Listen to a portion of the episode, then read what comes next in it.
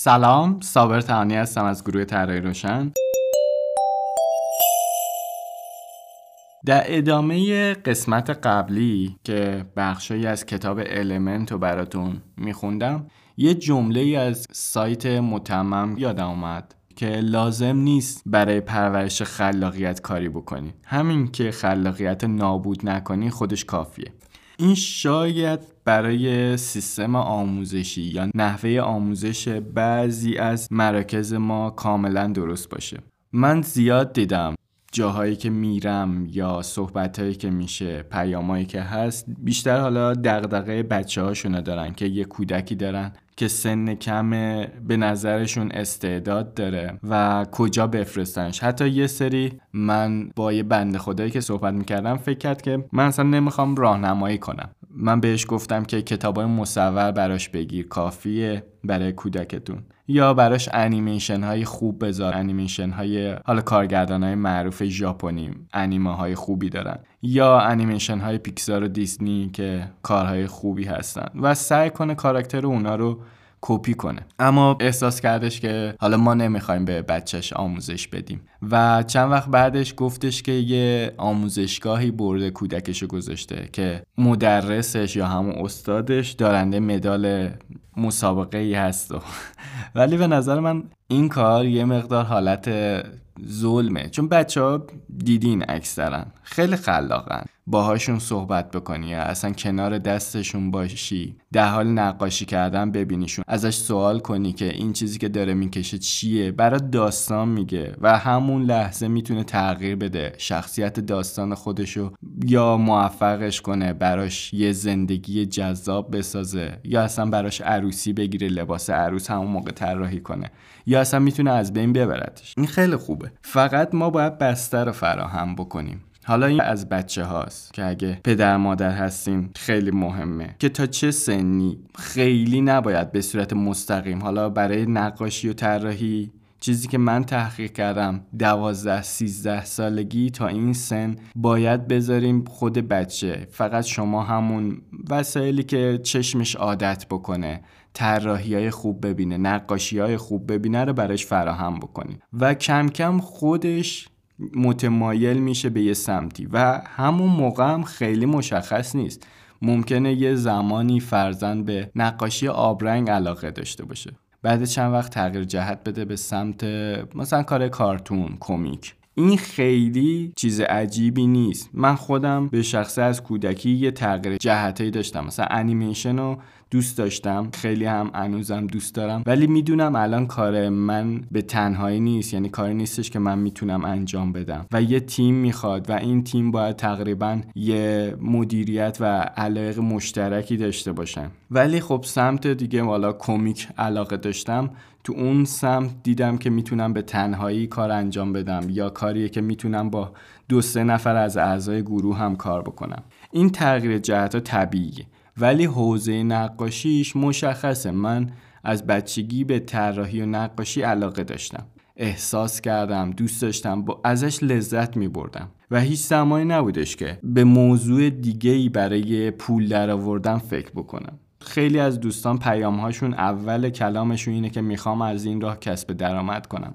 درسته کسب درآمد خیلی مهمه، ولی من فقط جاهایی که خیلی فشار زندگی یا فشار مسائل دیگه‌ای بوده به این فکر کردم که برم یه سفارشی غیر اون سمت و سوی کارم بگیرم. های یه بازه کانون تبلیغاتی راه انداخته بودم، کار تبلیغاتی مثل کارت ویزیت، تراکت طراحی می‌کردم، ولی باز هم همون حول و حوش علاقم بود. نمیتونستم به این فکر کنم که یه بخشی از زندگی من میتونه خارج این طراحی و نقاشی باشه. اینو ابتدای حرفم گفتم، چون تو نظرسنجی توی اینستاگرام دوستان انجام داده بودن، دیدم خب خیلی ها نوشتن بله، حدود 60% بله بودش و 40% تقریبا نوشته بودن نه. سمت و سوی صحبت من با اون دوستانی که نزده بودن و به نظر من خیلی واقع بینانه به این موضوع فکر کردن.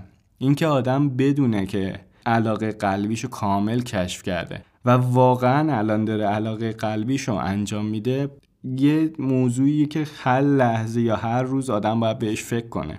باید آدم از خیلی چیزاش بگذره که بتونه به علاقهش برسه.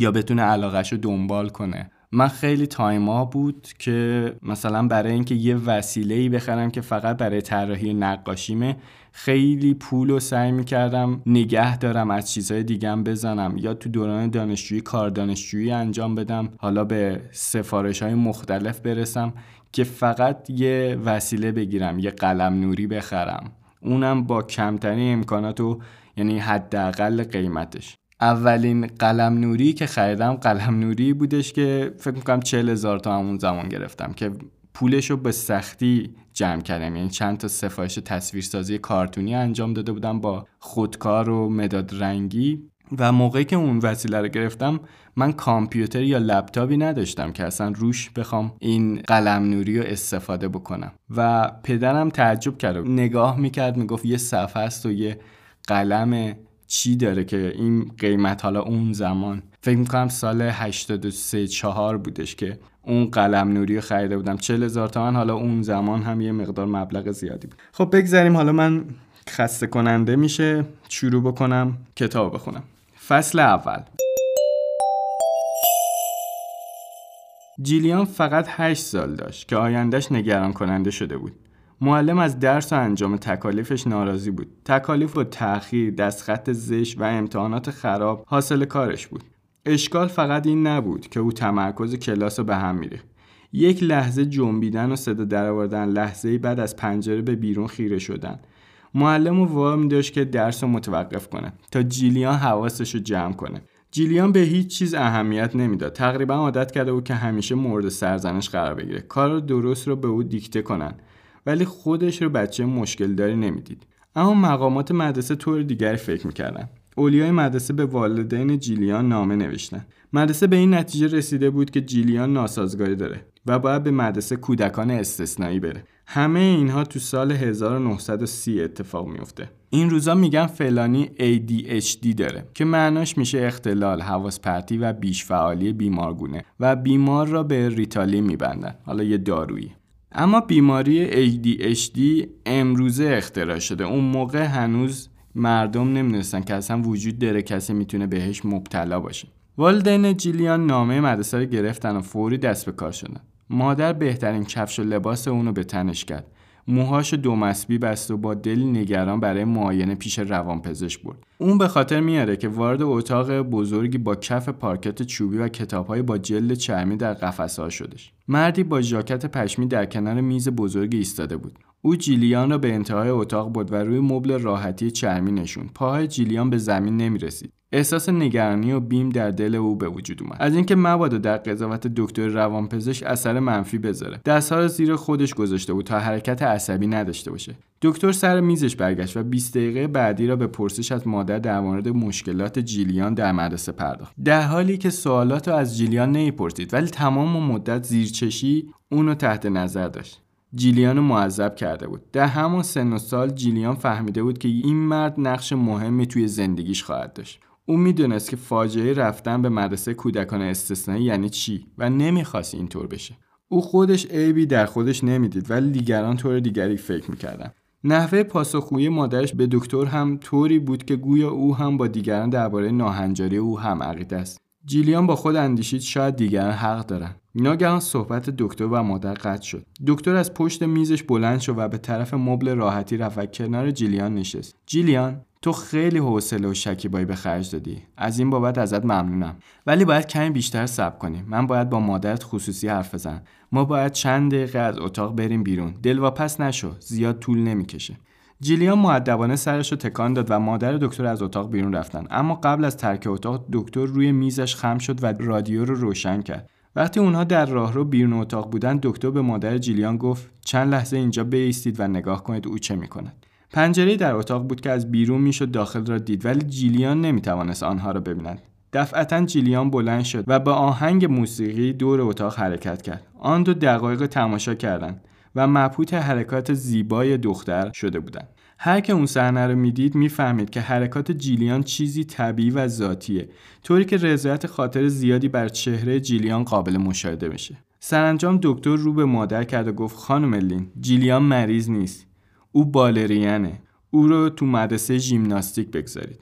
از جیلیان پرسیدم بعد چی شد. او گفت مادرش دقیقاً همون کاریو کرد که روانپزشک گفته بود. نمیتوانم میزان شگفتی خودم رو بیان کنم. وقتی وارد سالن ژیمناستیک شدم، سالن پر بود از آدم‌های مثل من، کسانی که نمیتونستن آرام یه جا بشینن، انسان‌هایی که برای فکر کردن نیاز به حرکت داشتن. او هر هفته به کلاس ورزش میرفت و هر روز در خونه تمرین میکرد. عاقبت در آزمون مدرسه سلطنتی در لندن شرکت کرد و پذیرفته شد. بعدها به تئاتر موزیکال سلطنتی پیوست و سولوئیست شد. در سرتاسر جهان اجرا داشت. وقتی اون قسمت از کارش پایان یافت، کمپانی تئاتر موزیکال خودش رو ایجاد کرد و تعداد زیادی نمایش موفق در لندن و نیویورک به روی صحنه برد.